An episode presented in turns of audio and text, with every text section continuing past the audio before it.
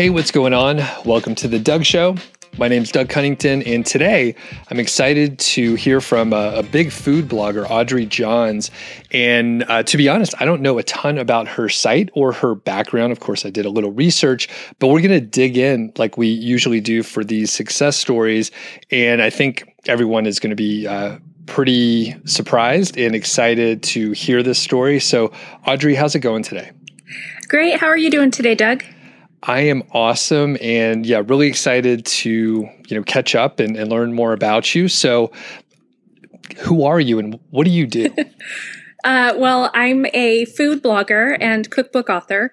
Um, the blog started first, though, and I write healthy recipes. So I basically take all the stuff that you crave the pastas, the pizzas, the ice creams, all of that stuff, and I just make it in a healthier way, in a clean eating kind of a cooking style. Okay. And you started the blog and then you became an author. So, what were you doing before that?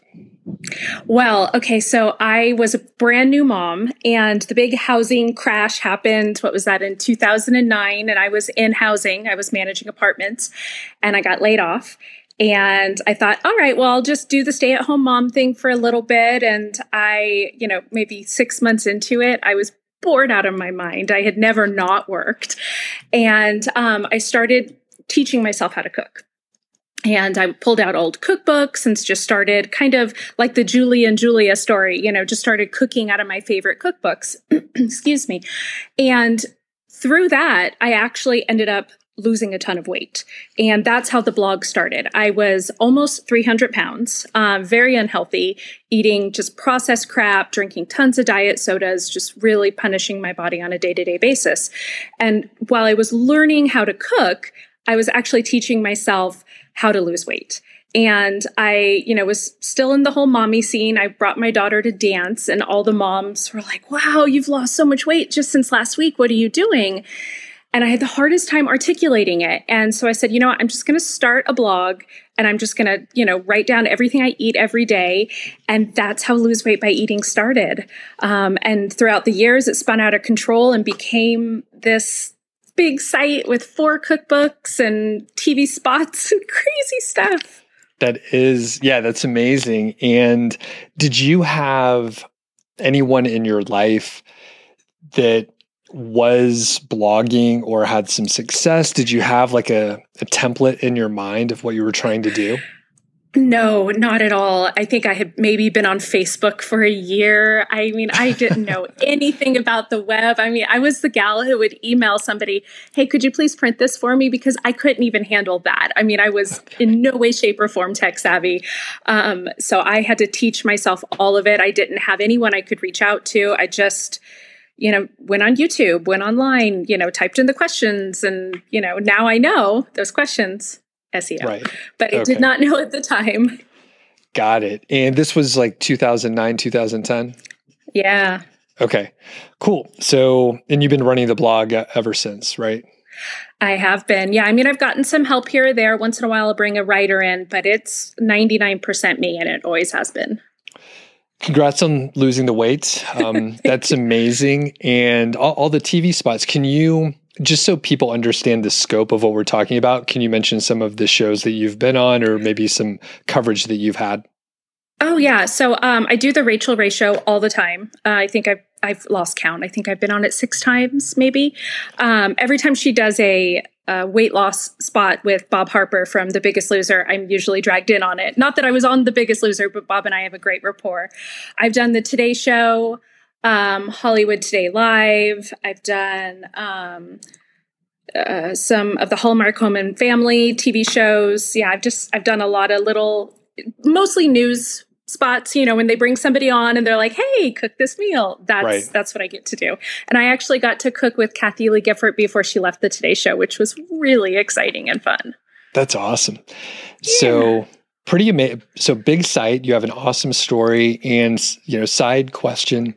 Those are those are huge shows like household type names where i don't watch any uh, generally most of those um, but i know what they are. So did you have or do you have some imposter syndrome like go going and being on those and follow up is it are you like super nervous did you have like a performance background or something where you're okay with all that a no performance background. I do love being in front of the camera, and it's taken me so many years to be able to just admit that. But the Rachael Ray show, I'd never realized they have this huge studio audience, and I'm terrified speaking in front of people. And I remember getting there and, you know, they bring you out on the set and they show you around. And then I saw the seats and I immediately had a panic attack. So, um, no, no background, huge imposter syndrome issue, um, like really unhealthy. In fact, I've been talking about it a lot on social media lately. Um, I just, for the longest time, I just wanted the food to do the talking. And so, social media, I removed myself from it completely and just kept pushing the food not great when it comes to SEO in my realm. So I've had to kind of, you know, back it back up and bring it back to me and about my story. Um, but it's it's not easy. And going on these shows and and boasting about them, especially as a woman, you know, when when somebody says, "Hey, I'm awesome," and they're a woman, they usually get like a, "Huh." But when a guy says, "Hey, I'm awesome," everybody's like, "Hell yeah, you're awesome!" so right. there's not just the imposter syndrome. There's you know even the backlash that I get if if I get excited about my uh, my successes, and so I'm trying to kind of change that narrative a little bit and you know push through it. And you know one one thing that was sort of embedded in your answer there is it's not just imposter syndrome from a few years ago. Like you're still experiencing it right now, right? Right now. In fact, even being on your show, I'm so honored to be on your show, Doug. I feel like why am I here? You know, I, I, I feel like I barely know anything about SEO. And when I talk to people, they're like, damn, you do know. But I still feel like I'm a novice. And um, yeah, it's still an issue. And I hope I can say the D word on, on your show. I work in a lot of kitchens, so I hear a lot of bad words Oh yeah, I, did you say a bad word just now? I, I, I said "damn." oh, oh. you could say much worse. Yeah, okay. we uh, we can say whatever we want here. So, in uh, in a similar way, I'm thinking, why are you talking to me on my show? it's so small, but uh, thanks for being here. Appreciate it. well, hey, we're both. We should work on that imposter syndrome together. We can like coach each other through, hold each other up. yeah, yeah. We're supposed to be here doing what we're doing right now.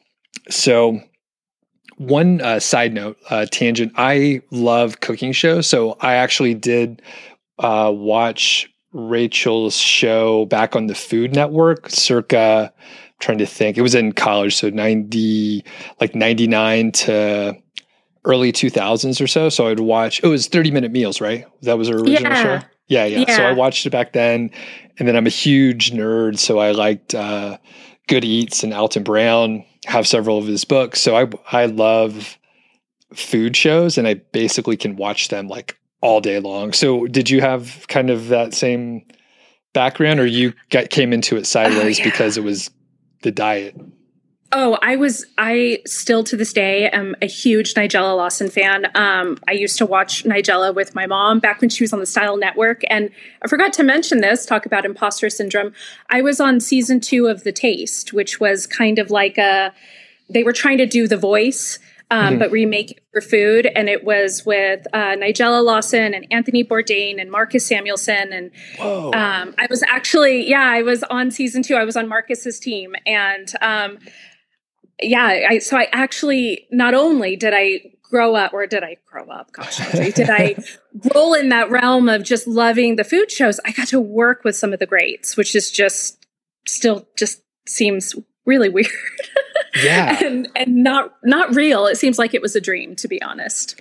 That's a that's amazing. So okay, you started the blog. It was really just to help communicate your story to people that were kind of asking about it and you really didn't know anything about like niche sites or starting a site you were just like hey i'm going to blog and see how this goes when did you know that it was starting to pick up some traction and working I would say so. I didn't put ads on it for a really long time. I just didn't want to be that person. I didn't understand um, how important that was, which is super silly now when I think about it. But I did do the Amazon affiliate, and one of my recipes went viral, and I think I made 50 bucks in a day. And, you know, at that time, it was not obviously the website was not supporting me, but once I saw that happen, it was kind of this aha moment. And that's when I started looking into um, monetizing. And I mean, I don't even think I knew the word monetizing at the time, but right. that's when I started looking into all of that. Um, that was the moment. I would say that would would have been around maybe 2011. Okay, so not too long, and from from where I sit, you know, you got a good start. You didn't get distracted with like, hey, I got to earn a bunch of money or anything. So you just focused on the content, the core message of what you were trying to do, and then a couple years later, you were like, okay, maybe yeah. I can earn some money. Yeah. And you mentioned you were earning some some money. Can you talk um, both about sort of the traffic that you actually I'll separate into two questions. So can you talk about the traffic over over the years? Yeah. For the people that are not watching on YouTube, I just threw a marker out of my hand because I'm waving my arms around like a maniac. So traffic wise, you started to get a little bit of traction. Can you talk about the traffic from those early days all the way up until now? As much as you want to share, you could share specific numbers, or you could just kind of give us um, a ballpark, uh, kind of relative amount of growth. You know, I don't really remember the numbers in the beginning just because and I know this might sound so strange to your, you know, your your listeners and and those watching. Um, I didn't come about it as, you know, in the same way. So I, I don't know how many visits I was getting on a daily basis until really recently, until maybe the last five years. Um, but I do know that I was mostly pushing the website on social media Facebook um, and Pinterest were my two big ones, and still to this day are. I have about a quarter of a million people on Facebook. So that was really where I started. And when I think about the early posts, I mean, they were just trash in comparison to what I'm putting out there now, like really bad photos and no recipe cards because that wasn't a thing at the time, and um, definitely not SEO. In no way, shape, or form did I even. I didn't even know how to look up a keyword. I didn't even know that was a thing. So, you know, for traffic, I'm really not sure. Um, recently, you know, I can, what I can say is that um, the website makes enough to support me and my daughter. So, um, you know, that's, that's about the traffic numbers you can assume upon. Perfect. And that, I mean, that's really what most people want. And I was actually interviewing uh, slash, that was a coaching call. So someone was like, Hey, I want to, you know have replacement income and i think i need to hire a team of people. And i need to have all this running because there's a lot of work to do. And i asked that person if they really wanted to have a team of people or if they really wanted something else. And they thought they needed to have a team of people. I didn't lead them that much but the point is they didn't really want to have a team because that's a big responsibility. They just wanted to be able to support their family and have freedom to hang out with their children and go on a walk or go work out or whatever was important to them.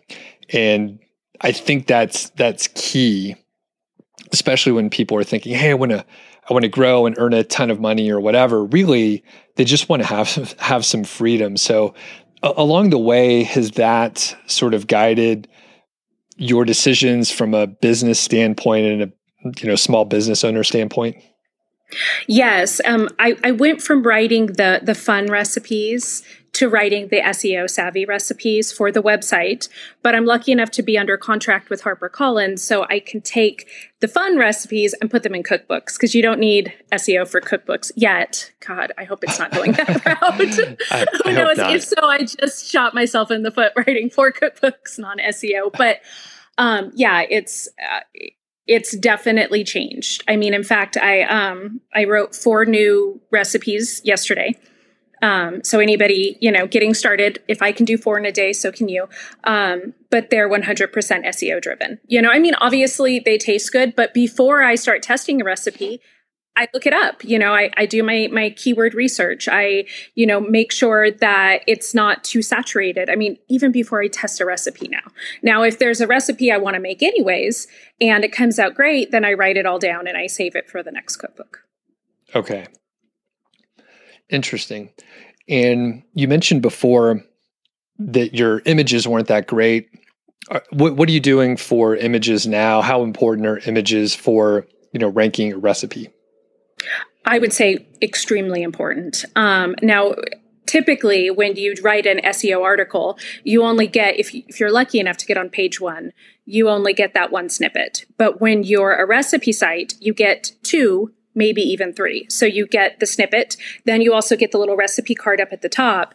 And then if you're lucky enough to get video on there as well. So photo is really, really important. I work with um, several different food stylists and food um, photographers to get the right photos because I am not talented at it. So basically I make sure that, um, that, you know, the recipe's good, it tastes good, it's, you know, SEO. And then I, you know, hit them up for a great photo. And, um, that's that's it's a fun community to work in as well because there are more people who are obsessed with food like me. yeah. So so you have some people locally like if you're if you're going to do a recipe like you have the photographer come over and they like take pictures or do you no, a, or, I, I farm it out. It's all online. So i'll give them a recipe and i'll say here's what i need to be done. Got it. It's interesting. just, it's now, for the cookbooks, I use a specific team. Um, Carl Kravitz is my photographer, and he was actually the very first photographer for Saturday Night Live. So he's got some really fun, what? funny stories. I know I have an amazing team in Fallbrook, California. Um, and I have a food stylist and a, and a chef, but that's just for the cookbook. So we can all come together and work together and that there can be photos of me in the book. But for everything else, it's who's available at what time, you know, um, say for instance, I do a eggplant Parmesan recipe and then two weeks later I do another pot, you know, a very Italian recipe. I might want to have the same team working on it just because I want there to be some continuity there. Interesting. So you develop the recipe and then you see who's available. I it sounds like you have a pool of people that may be able to take mm-hmm. it. They are not only photographers, but they have to be able to cook it and then plate it and then make it look and good, style right? it. And style it's the huge this is the biggest thing. I mean, nobody would think this, but you look at any pretty piece of chicken, it you know, a photo, it's not cooked all the way. Like you cannot cook chicken all the way and make it look pretty. Um, I was actually doing a photo shoot for one of my cookbooks, and my daughter was really tiny, and she was in the photo, and she really, when it was done, she really wanted that piece of chicken. We're like, no, no, no, it's not cooked. So yeah, I mean, it's not just about cooking it so that it's um, accurate. It's got to be pretty because we are very visual, especially when it comes to recipes. I mean, think about any cookbooks. I don't know if you have any, but you want them to be have, be f- filled with pretty pictures, and it's exactly the same thing online. Got it. So one thing that I've complained about on the show uh, multiple times is when I look up a recipe and there's all this filler story material. So n- nowadays we do have the you know click to jump to the recipe. Thank goodness. But are you guilty of putting all the filler material about how you love peanut butter and jelly sandwiches or something like that? Uh, definitely early on, I was. Um, I was kind of mimicking what everybody else did. And still to this day, when I speak to people in the SEO realm, I get two different stories. One, you need to get to a thousand words. No matter what, you need to get to a thousand words. And two, why are you doing that? SHIT, you know, just yeah. give them what they want. So lately I've been doing I, and and if my SEO guy's watching, he's probably cringing right now. I've I'm throwing that information away, and I'm trying to do like 500 to 600 words, and just giving the people what they want. Um, and I'm doing you know an experiment, so to speak, on that, and just I can churn out more. The recipes are better because I'm not so exhausted, and hopefully, I'm giving the people what they want. Um, and obviously, you know I, am sure everyone understands why there's so much filler in there. It's so there's more ads, so we make more money, you know. Right. Um, because there is a high overhead when it comes to writing recipes, but um, yeah. Interesting. So. Okay. Yeah, and I, I mean, I I come at it more from a consumer uh, reading the recipes and that's you know i think what you're doing is great and i'd rather have you know the internet that i want to consume than like what search engines might want because I think you know that shifts over time and that's one of one of the realities of like getting search traffic. So yeah, I don't want to read random stories about irrelevant stuff. I think you're good. Make it concise. I mean, anything that you want to read or consume, you don't want the long version. You want like the tight, the the version that just has what you need and nothing more. So Absolutely, absolutely. And I'm definitely trying to just give the people what they want. I really feel like there's a good chance that that is where this is all moving right now with the new Google updates. It's it's giving the people what they want, not what um, we think Google wants. So you know, I'm trying to kind of change the the scope on that. So initially, you weren't thinking about keywords so much. You were, you know, writing whatever you were thinking about at the time. How has it shifted, and what's your keyword approach now? Well, now it's you know before I even start working on a recipe. It's do the keyword research, do, um, and I mean, usually I just come up with them on the fly. I mean, I wanted to do today, for instance, a, um, a, a recipe for mushroom tacos. And so, you know, I thought it, I was thinking about it. I'm like, okay, how can this work? And then I go and I, I do some keyword research. I actually use Ubersuggest which I know a lot of people don't use, but I've, I, I really enjoy the, um, the platform. Uh, and then I research my competitors to see, you know, who's got what. And then I look at the photos and see who's got what. And because it's, you know, it's not just which one has the best tagline in my industry, it's which one has the best photo. So there's so many different aspects. And then I've got to test it. You know, I got to go to the grocery store. I've got to test it. It never comes out right the first time. I mean, that would that's just like winning the lottery. And so it's this long drawn out process um, from just the idea all the way to publishing it. Okay. And how many iterations of a recipe do you typically have to go through? I would say two to three. I mean, I at this point now, um, I'm pretty good at knowing what's going to taste good but sometimes it's you know a little bit off or sometimes i'll modify it while i'm doing it and then i'll wonder well what would have happened if i would have started with that? So often it's just you know we're going to have mushroom tacos two nights in a row for dinner. That's what happens. You know there's a lot of eating the same stuff in this house. But i've also gotten good at just paring it down so i all i have to do is make one serving and you know that way there's not as much food waste. Okay. And then did you do any like culinary studies to all self-taught no, all self-taught. In fact, I looked into it briefly when when I had my first cookbook came out and I reached out to my literary agent and she said, "What the hell are you thinking? Absolutely not. You are, you know, like Rachael Ray, you know, don't don't do it. The fact that you're just a home cook, you're like everybody else.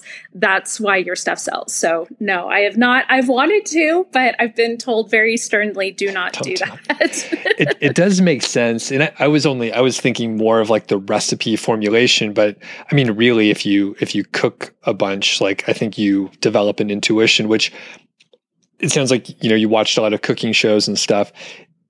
When you before you started writing cookbooks and writing for the blog, would you use recipes pretty strictly or did you use them as a guideline? And I'm asking because I typically don't use recipes and I'll eyeball it and I kind of aim in the right direction and actually it's a pretty good hit percentage probably like 90% of the time it comes out fine and you know you can adjust along the way. So were you a strict recipe follower or kind of shoot from the hips well, I, I think I started that way. I think a lot of people start that way. And I have quite a few food allergies, which is really strange for somebody in my industry. So, you know, I might see a shrimp recipe that sounded really good and I'd have to modify it because I'm allergic to shrimp. So it was very slow progression of modifying it for my diet and then eventually modifying it to my tastes and then eventually saying here's a good recipe and here's a good recipe and let's marry them together and then just off the cuff. So it was there was definitely an evolution with all of that but it, it was pretty slow. And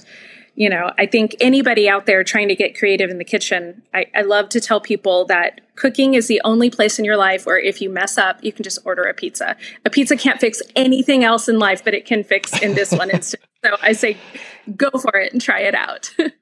Yeah that's awesome Okay. So, any other keyword um, sort of tips or approaches before we start talking about content a little bit more? Um, one thing I will say, um, and this might, you know, answer some of your questions later on, is when I feel stuck and I don't know what I want to write about or what keywords I want to search, I ask my Facebook community or my Instagram community. So typically somebody will come back and they'll say, I want this, and then you do the re- research around it. So what I will say, and I, and I know this isn't directly to that question, you know, ask your followers what they want and then try to make those work within your keyword research because then you're really giving your audience what they want. I love that. And uh, a little hack if someone doesn't have a big Facebook group is just go to a similar Facebook group where the audience does hang out and see what questions people have and the discussion that is already happening. And you could probably get some ideas from there. I hadn't even thought of that. That's brilliant. Yeah. well, you, you have your own audience, so you don't have to like go run around. So you could, you know, just go to your own Facebook group and do it. Awesome. We don't have a proper sponsor for today's episode, so I thought I would just hop in here and talk about myself for a minute. So, one thing, you can go sign up for the email list. I actually blog over at Niche Site Project, and longtime listeners will know that I used to blog there and actually blog and write and publish things, but I haven't published anything uh, fresh that I've written in a while. Usually, I just kind of publish updates from students, which I'm coaching, and those are kind of case study updates. But there's some interesting stuff over on the blog. The big thing is you can sign up for the email list there, and I usually let you know when episodes come out. I let you know about YouTube interviews as well. Sometimes they're one and the same. And sometimes I let you know when I open enrollment for my course. That is another thing someone emailed me actually uh, an interview that's coming up pretty soon and they said hey doug i've listened to like 20 plus episodes of your show and i was just wondering like do you have a course or anything like that? And the answer is yes i do have a course but i almost never talk about it on the podcast and i have like 400 episodes here so it's a little you know i'm not taking advantage of that marketing opportunity but i like doing the podcast overall and i just forget to talk about myself which is why I'm doing it here. So I do have courses. I open them up occasionally, and one thing I probably should do is just put a link in the uh, the show notes and stuff over on the podcast side, so people can get go check it out. And uh, basically, when I do open it up, I send it out via email. So, email is like my main marketing channel. I mention it on YouTube and the podcast when those shows come out, but really, email is the best way for me to do it. And sign up for the email list, I guess. Anyway, I do have courses and some other stuff. So if you are interested in knowing more, you got to connect with me elsewhere outside the audio format, which I actually love the audio format. I listen to a ton of podcasts myself, but it is hard to get people to uh, take action. A lot of people are at the gym, they're riding and driving in their car, they're doing other stuff where they can't actually like stop and do something with their podcast player. And even though I listen to a ton of shows, sometimes, uh, you know, make purchases based off that, I almost never follow anything from the show notes. Hence, sign up for the email list. Okay. Talked about myself for a while here. Uh, let's send it back to the interview with Audrey. So, on to content, which we kind of talked about. You know, we covered images and the importance, especially for food. Um, as far as writing the content, you're kind of uh, going the more concise route. Any other broad tips, especially around maybe like uh, f- food blog recipes, how to step by step stuff? How do you approach that writing? Well, I actually I start at the bottom and I work my way up. So I start at the recipe card and I write it out, and it kind of just comes to me as I'm writing out the recipe. So, um, say for instance, again back to the taco recipe. I'm typing it out and then I think, man, you know, I should really add in a toppings guide. So then, you know, I jump back up to the top and I, you know, put in an H3 toppings guide so I know to go back to it. And I kind of start bottom up. Um, that's what works for me, but I feel like, you know, you have to find your own flow and, and there's no right or wrong way to do it as long as you're, you know, giving your readers what they want, you know. So that's kind of how I do it. Do you hire any other writers? Probably I, I understand you're an author and you write books, so I'm assuming you don't, but a lot of people do hire writers. So do you have any other writers on your team? I do. In fact, um, so I re- I do all the recipes, but the you know avocado nutrition or um, oh gosh, I did this whole like month long project of foods that start with A, foods that start with B. Yeah, was there was no way in hell I was going to do that. I was just like I wanted to bang my head up against the wall. So I farm out those kinds of things. That the non recipe based stuff, I do farm those out, and I hire writers for those. Okay, where do you hire your writers from? So I have a, a writer in house um, as well as Fiverr. It's been really great. There's um, a couple of great writers I work with on Fiverr where they'll just they'll push something out for forty bucks how did you find good ones? You know, Fiverr is a double edged sword where, you know, the, the quality varies widely. So how did you find your folks? So I um I started with three and I just gave them one each, you know, three different. And I figured, you know, if they screw it up really bad, I can fix it. You know, this is just me trying to take work off my plate. Um, and ended up finding the first guy I, I reached out to. He was great. Um, now, I haven't used them in a couple of months because I've been really very focused on the recipe aspect, but I think you've just got to kind of try. But I would also recommend only farm out the articles you can fix. That way you haven't thrown away 40 or 50 bucks. You know, you can go in there and like, well, I'm not going to hire this one again, but at least I can fix it and still get it up within the time frame I want. Okay, got it. So, one thing we haven't talked about yet is video. And you know you're on you're on TV occasionally, so obviously video is probably pretty good. You're comfortable in front of the camera. Have you started to approach video, and if so, like to what extent? Well, so um, going to be a little vulnerable here. so um, not only have I been having a hard time with imposter syndrome, I have I have a stalker. So um, filming at home is not really a safe idea for me. So lately, I've been um, farming out some hands in pans videos. Um, I haven't put any up yet because I'm trying to find the right team. But also on Fiverr, I found hands in pans, and those are like the tasty videos where you just see the pan cooking and the hands. That's why they call it hands in pans. Got it. So I'm trying to farm that out. One, just because. Um, of my imposter syndrome and because of the other issues and two i just i don't have time for it and if you think about so I've spent the money on the food to develop the recipe. I've spent the time to write the recipe. Do I really want to go all the way back again and start and now do the video? Because doing the video as you're testing is not is you're constantly poking at it and changing it and adding this and that and that's not going to make any sense. So that's where I'm at with that. I would love eventually to be able to do my own videos, but it's just not a place that I can I can work at right now. Makes sense, yeah. And video is a huge amount of work. Like my little setup here. There's like lights all around me. There's a nice camera. Like I couldn't imagine setting it up in a kitchen and like having to deal with all of that and then tear it down unless you had like a dedicated studio kitchen, which would be yeah. I mean that's that's a lot. Like you'd have to like build out your basement or something like that. One of these days. Maybe. It would be fun. Yeah. I and know, then a, right? a, crew to clean it. That would be the the biggest mm. thing. Yeah, okay. you definitely have to make enough money to have a lot of help. yeah. So, okay, so maybe some video in the future, but right now not not a good fit for various reasons. Cool. Okay. And on to link building. So, did you do any link building? Did that come on your radar at any point in time? No, and it's still I'm I'm almost embarrassed to say is still not on my radar. I mean, I'm lucky enough that every time I go on the Rachael Ray show, they they link back to me. You know, I go on the Today show, they link back to me. So I, I've got some pretty awesome links. Um, but no, I've never really done that. And I do get the emails. I mean, like ten emails a day, people trying to link build with me, and um, I, I, I don't like it. So I have yet to become that person. I know I yeah. should. I know people are listening and watching and rolling their eyes and saying this idiot doesn't know what she's talking about. You know what? You're right. I don't when it comes to link building. I don't know what I'm talking about. No, no. So you're you're totally fine, Audrey. And I hate those emails too. I don't get as many as you, but yeah, they, they're awful. Like they're not going to lead anywhere. But you didn't ask me for advice, but here's something that you it. could do. So, because you have some notoriety, you've had great appearances, you're an author, you have four books, which you can like buy at the store, right? This is not a self published yeah. thing. Like they're at Barnes oh, yeah. and Noble. Like, yep.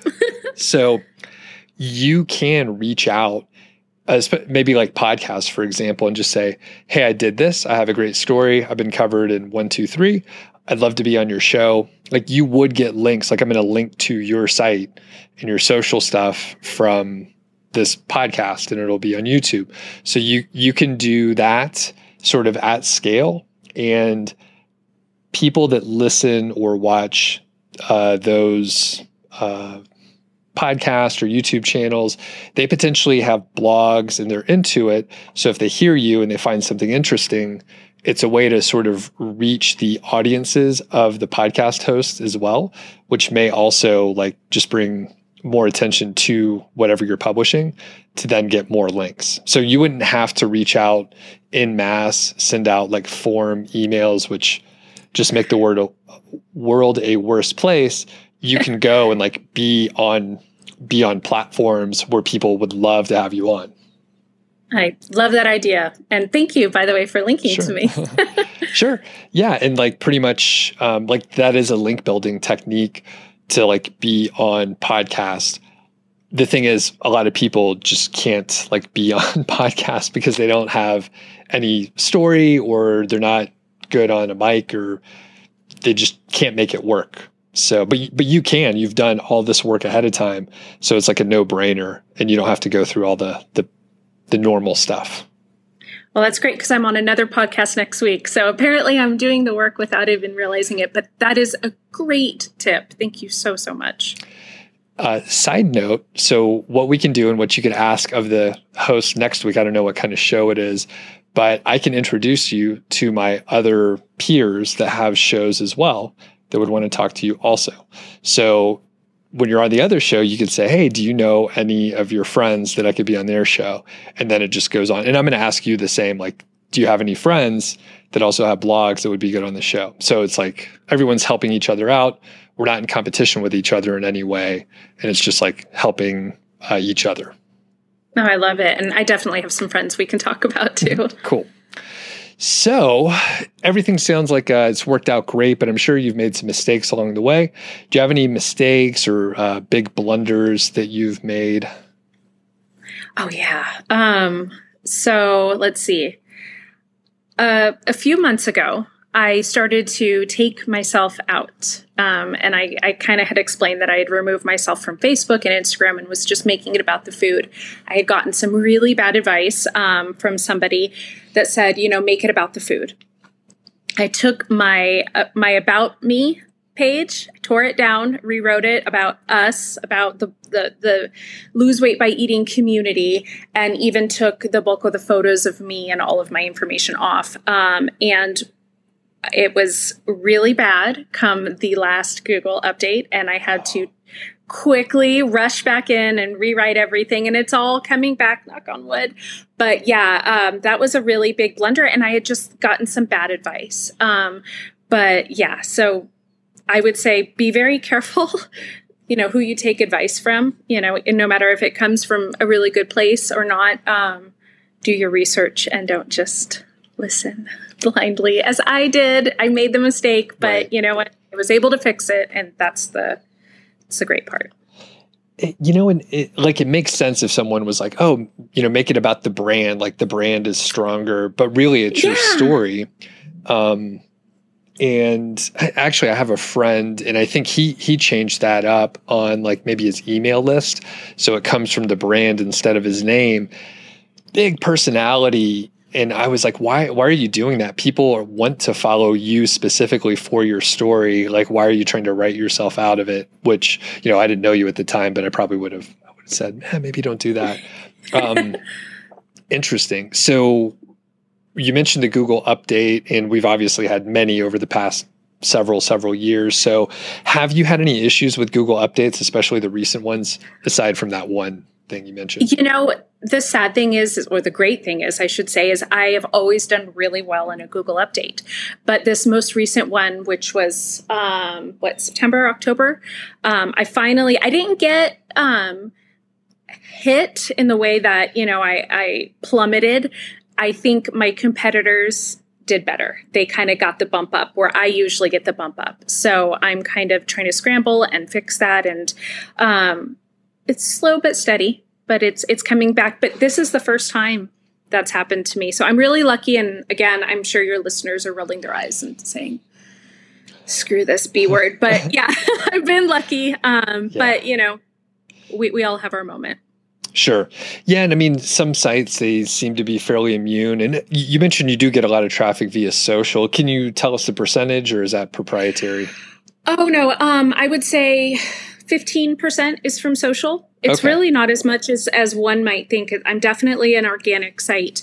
Um, but okay. what I did do is once this Google up, and this is a great tip, and I think it's helping. So, anybody out there with a big social media following who may have had a, a hit um, from the last update, I have found that really engaging a lot and getting a lot of people to click on the links from social has really been helping. Now, it could just be a coincidence, but I do know that Google likes it when people are clicking on the link from other places. So, if you've had that hit, I, I recommend trying it. It can't hurt. If anything, you know, it'll increase your traffic, and that's all we really care about. So, right. Yeah. So, any other mistakes or, or anything to share in, in that area? you know, outside of my personal life, I've made plenty there. Um, you know, I'm sure there are plenty of mistakes I've yet to realize I have made. Um, you know, bad photos, um, not going the SEO route in the past. Sure. Uh, talking too much about the 10 different reasons why I love a, a sandwich, like you had said. I mean, yeah, there's definitely quite a few, but um, yeah. yeah, I'm sure I've got many more in my future. okay. And how has the success of this site impacted your life? Well, um, I'm here filming at home. I um, I get to stay at home and work you know this is this is my my it's my life it's my job i i don't have to bring an income anywhere else it's it's all through lose weight by eating whether i'm writing books or not it's still you know the seo aspect is enough to keep me afloat when there's not a book coming out um, so it's affected me in a really great way Plus, all the TV stuff is fun. I got to meet Nigella Lawson and Anthony Bourdain. I mean, does it get any better than that? so amazing. Yeah. I know. Um, how many hours per week would you say you work? Um, I think it depends on um, how hard the recipes are that week, and there are weeks that I um, I do a ton of testing and no writing, and then there are weeks that I do a ton of writing. So I would say anywhere between forty to seventy hours a week. I definitely work on the weekends. Um, social media is a full time job in and of itself, so you know I'm I'm con- kind of working seven days a week, but you know I can work from my backyard. I can you know right. I can respond to a message on Facebook in my kitchen. So you know, right. I'm trying to find that work life balance. I haven't quite gotten to the sweet spot yet, but okay.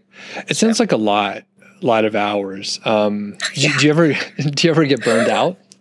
Oh yeah, I'm burnt out right now. In fact, I was writing right before our our call here, and I was like, man, I'm just I am not in the mood to write today. So then I pivot to something else. Um, so yeah, I I burn out pretty easily, but I do try to take and it never really happens perfectly, but I do try to take three day weekends where I'm not in my office at my desk uh, Friday, Saturday, or Sunday. That way I'm just on my phone responding to things or, you know, sending myself an email to remind myself to do something, you know, the next week. I try to, you know, close the doors to my office and walk away. Got it.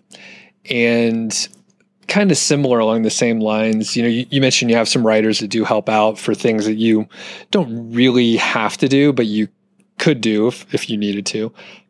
Are you looking to hire people to maybe like help manage some of the social media stuff or pieces where you can like get out a little bit to just buy back a little more time? I would love to, but I think part of why my brand does so well is people really do know that they're talking to me. And from time to time, somebody will say, Oh, this isn't really Audrey. That's just a bot. And I'll take a picture of my, me, you know, standing in the kitchen with my hair up in a ponytail or, you know, with my kid. Yeah. I'm like, No, it's really me. So I would love to do it, but I feel like for now, I really kind of have to have my, my finger on the pulse, so to speak. I need to be really engaged because that's where I get a lot of my ideas or from my readers and what people are asking for, but also um, the motivation. You know, when somebody says, Oh my God, I made this last night, it was so great, and I post a picture of it.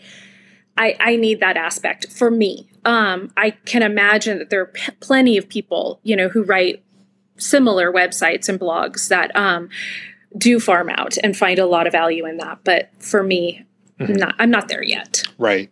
And it makes sense, like you said, when you remove the about page and tried to make it not about your story as much, like it, well, Google didn't like it, but you know, people connect to you because of the story, not because of just like the, the core bullet point facts or anything like that. So it makes sense. Yeah. So I think it does, at least for me for now. So we will see. Eventually, I would love to have somebody, you know, I tried to teach my daughter Pinterest last summer just because, like, can you do this for me, kid? She, she lost interest after about a week. so, oh, yeah. How old is she? Know, she is um, 13 i have a teenager but she wasn't she wasn't into social media and you know i'm not going to fight that it's great that she doesn't want to have good. anything to do with that quite yet yeah i had to turn on like uh, the the screen time uh, like thing and limit instagram because i was just like scrolling for you know no reason the, uh, the last couple days here. So do you do you have any issues with social media? I mean like you have to work in there. Like how, how do you balance the work versus the consumption?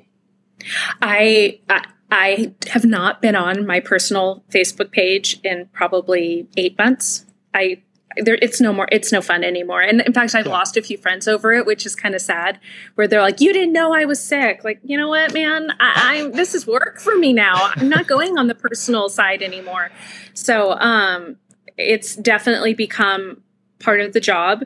But I think there's a healthy aspect in that too. If I'm going to be on it so much, I'm not on it also for playtime. You know, that's, you know, reading a book or watching TV. Sure. Gotcha. So um, we're we're wrapping up here. I I think we're okay on time, right? Are you good, Audrey, yeah, for a few minutes? Yeah, okay. I'm, I'm I'm here all day for you if you need. so there are certain niches out there in topic areas where it just seems saturated and recipe and, and, food blogging is definitely one of them so i mean do you think it's still an area where people can start a blog like these days and, and grow it and get traffic and get traction and all that i'd like to think they can i mean and even though they would be possible competitors, I would encourage somebody to do it if that's what they want. But what I can tell you is that there's not really any um, uncovered space when it comes to food. I mean, there are vegan blogs and vegetarian blogs, and there's keto blogs and gluten free. And I mean, there's really no niche that you can kind of burrow in and, and make your own name. Um, but you know the world needs more writers. And we're in this amazing time right now where you don't have to have a degree in journalism or you know a degree in in really anything to become a writer. So um, i would say try it but there's definitely you know plenty of other needs out there you know that one can write about if if food isn't your passion. Okay. Yeah and i think you know even the most competitive areas they have new creators pop up on YouTube or podcast or their blogs or you know whatever other platform where they came out of nowhere and they just had a slightly different take maybe it was their personality maybe it was their story maybe it was the network that they had but it, uh, i guess can, have you thought or have you observed anyone who popped up in the food space oh, yeah. in the last year where you're like oh, oh they yeah. came out of nowhere Oh, they came out of nowhere. Modern Proper, which is a beautiful website. Um, highly recommend checking it out. Um, but I was actually on a SEO phone call um, with a friend, and I told her about it, and I'm like, they just came out of nowhere. She did a quick LinkedIn search, and they're marketers. So there are oh. people now who teach people how to do this who are like, hey, I'm going to start a food blog and come in and completely disrupt the space. Now I will give them props because they have beautiful photos and delicious recipes, but yeah, I mean it's it's becoming kind of cutthroat in the in the food industry. Sure. It, it, makes sense, you know, it's like the Venn diagram of like their interest in food, plus they had skills in marketing. So if someone, you know, does audio or they do video, like they could come in and just, like you said, disrupt the space. And they came out yeah. of nowhere, but they had whatever 15 years of skills in some other area. Yeah, cool. they went from, I think, 500 clicks a month to over a million, like one month. It was just what? they're doing we can't quite figure it out but you know we think there's some interesting link building or something else going on you know back there but again these are people who have worked in this space teaching others how to do it they clearly know the tricks of the trade i just hope they don't get you know caught up in one of those google updates right. for doing something you know, not what ideal. the name of the site? Sorry. Modern Modern Proper. Again, beautiful site, beautiful photos, um, good okay. recipes. I've tried a couple, but um, okay. yeah, they are definitely. If if those girls are listening, you guys are disrupting the space, but you know, it's still fun to watch you. That's cool. I'll, I'll, check that out. So, do you have any? I mean, you've given a lot of advice, but do you have any specific tips for someone who wants to sort of follow in your footsteps? And maybe we could even look at it through the lens of like the author space where you started a blog and then it turned into sort of another career. Yeah. Um, well, when it comes to to blogging, I feel like I've you know given as much advice as I can, but I would love to give some advice to people who want to be an author because I get that question all the time from people who want to be children's book authors to help self-help to cookbooks. Um, one thing i can tell you is because now everyone can be a writer you have to be able to prove to the publishing houses that you can sell your own product. So if you want to become an author you need to have a youtube channel that gets a ton of visits a facebook um, a website at least just one that's really kicking ass in, in that space. Sorry i cursed again. Um, that is really the key that if you want to get a book published you have to show i can sell it without your help. And they will give you a publicist. I mean i didn't get on Rachael Ray by myself. That was thanks to harpercollins and the publicist they gave me. But they want to know you can sell for yourself. Um, and video is huge in that especially if you're going to write in a space that would put you on a morning show like mine. You need to be able to prove to them i can carry my own on camera as well. Gotcha. That said if you can sell your own book, does the and I, maybe we have to take this offline because you can't say anything about the publishing industry. I realize that as I asked the question, but did you ever think about self-publishing, or maybe someone wants to self-publish? What are the pros and cons versus self-publishing and, and working with a, a publisher? Well, actually, my first book was self published. It's called Fruit Infusion. It's terrible. it has amazing recipes in it, but it's terrible. Um, last I looked, somebody had sent me a link. It was like a thousand dollars a book online because there's only like 20 rolling around. Um, don't buy it. Just get the Kindle copy. It's better. But um, yeah, I did a fruit infused water book and self published it. Um, and it did not do great as much as I self promoted it. Um, it was expensive. It was a lot of work. Um, shipping it out was difficult. Um, However, I will say that I did go to my publishing house a couple of years ago and said, Hey, I want to do like a daily journal.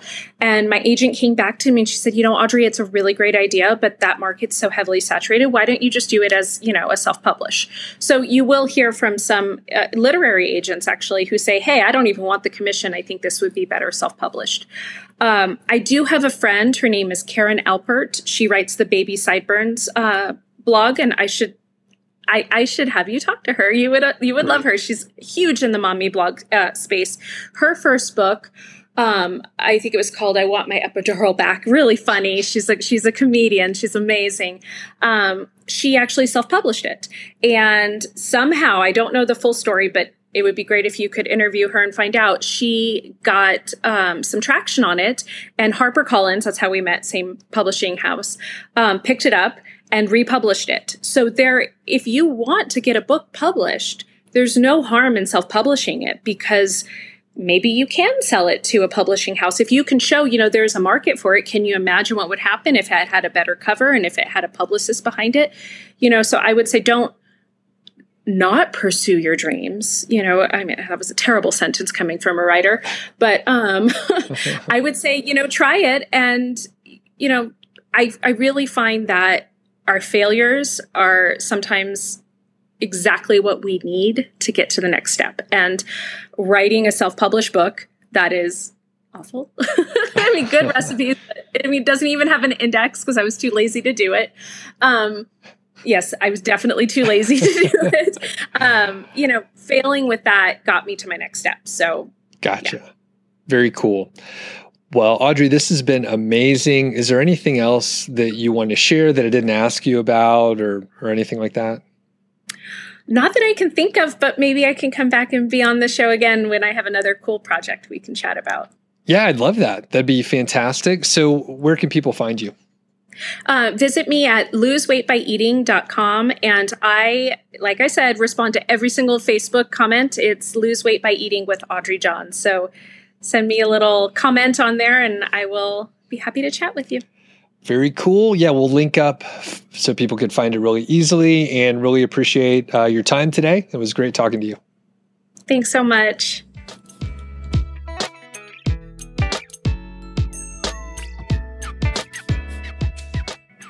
Thanks a lot to Audrey, and definitely check out her blog and her cookbooks as well. It's pretty cool to hear from people that started their blog for a specific reason that wasn't associated with side hustles or earning money or anything like that. I mean, I didn't come at it in that direction, but it's interesting because they seem to have a completely different outlook and kind of lucked, not lucked, but they worked their way into success. Their motivation was completely different. It was very clear for them why they were working on the site.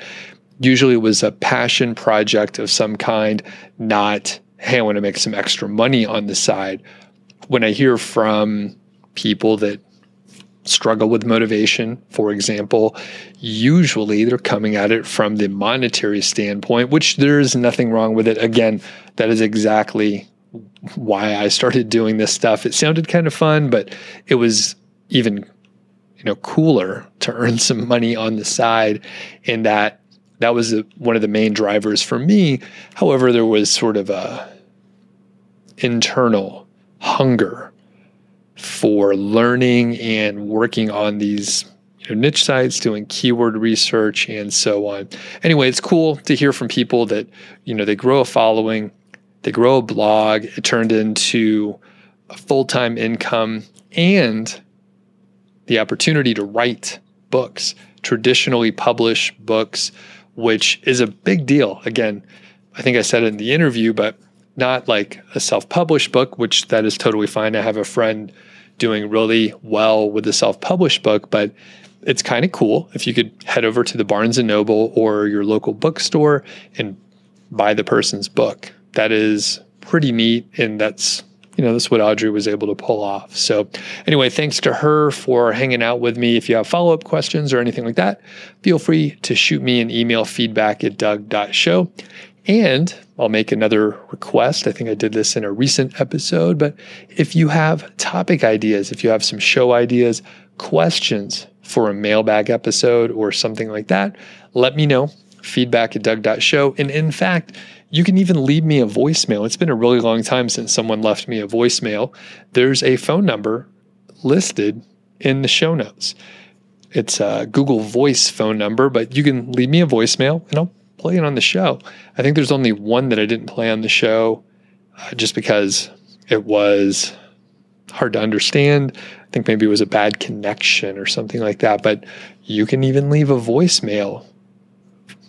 There's a phone number. You, know, you just call it up and I'll play it on the air. So, show ideas, follow up questions, other things like that, let me know. And one other idea, I don't even want to say it because I'm afraid enough people will tell me they want to see it. But it's been a while, but recently I got a request for, you know, building a site and sort of doing it as a not necessarily a public case study, but maybe a case study where I share, you know, more information on a, you know, monthly or weekly basis or something like that and go through, build a site and share what's going on.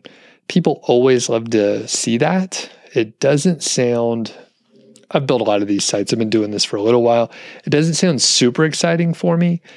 Additionally, usually if there's any kind of public situation with the site, people come out of the woodwork and they try and mess with it. So there's a lot of negative aspects. And I know a lot of people that follow along and have followed along.